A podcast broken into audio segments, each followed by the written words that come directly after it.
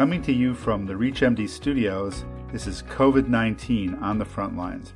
I'm Dr. Michael Greenberg, and just wanted to talk for a minute about something that happened that might not have happened except for the COVID crisis.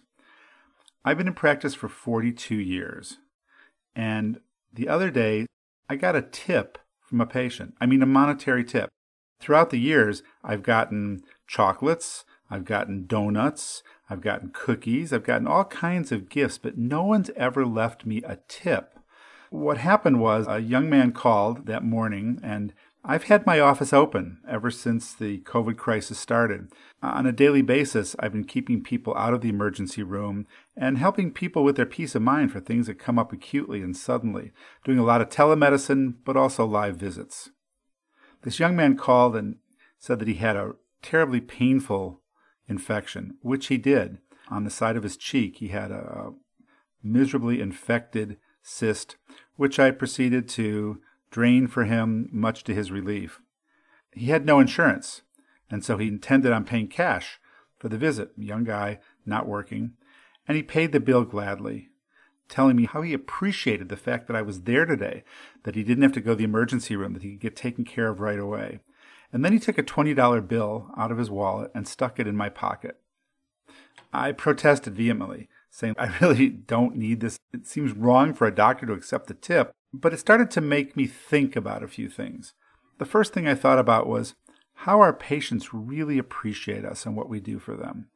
Those of us who have open offices and are seeing patients, and those of us who are home doing telemedicine, our patients love us and need us.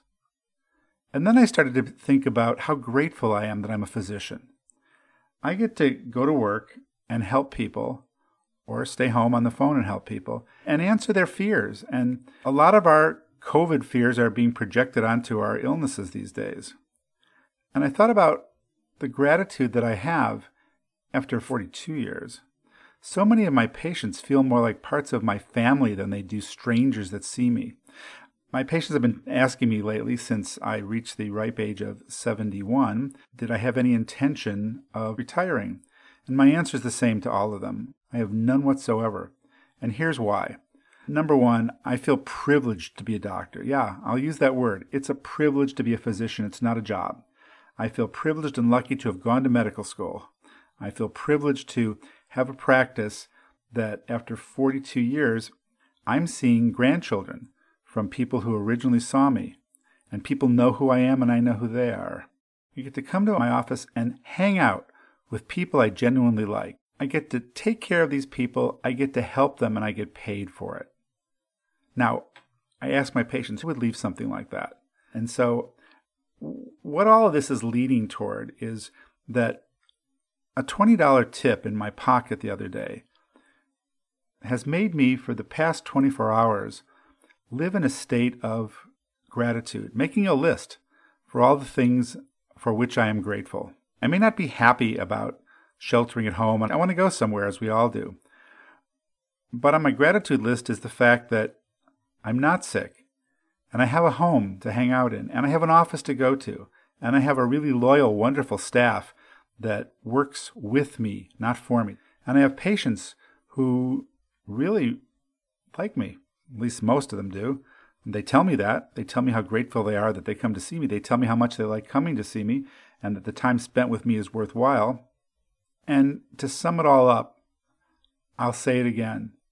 I appreciate the privilege of being a physician, especially during these times when people need us more than ever. They need our emotional support, they need our caring, they need to just be with someone, whether it's online or in person, that says, Yeah, it's okay. We're going to get through this together. But I would encourage all of us to sit around, especially in our moments when we get upset or low or unhappy about this, and make a gratitude list. Like I tell patients, fear stands for fantasized events appearing real. And we've all got those fantasies about how horrible things could be or might be. But if you stay in the moment, things aren't so bad right now. There's an awful lot to be grateful for. For ReachMD, this is COVID 19 on the front lines. For continuing access to this and other episodes, and to add your perspective toward the fight against this global pandemic, visit us at ReachMD.com. And thank you for listening.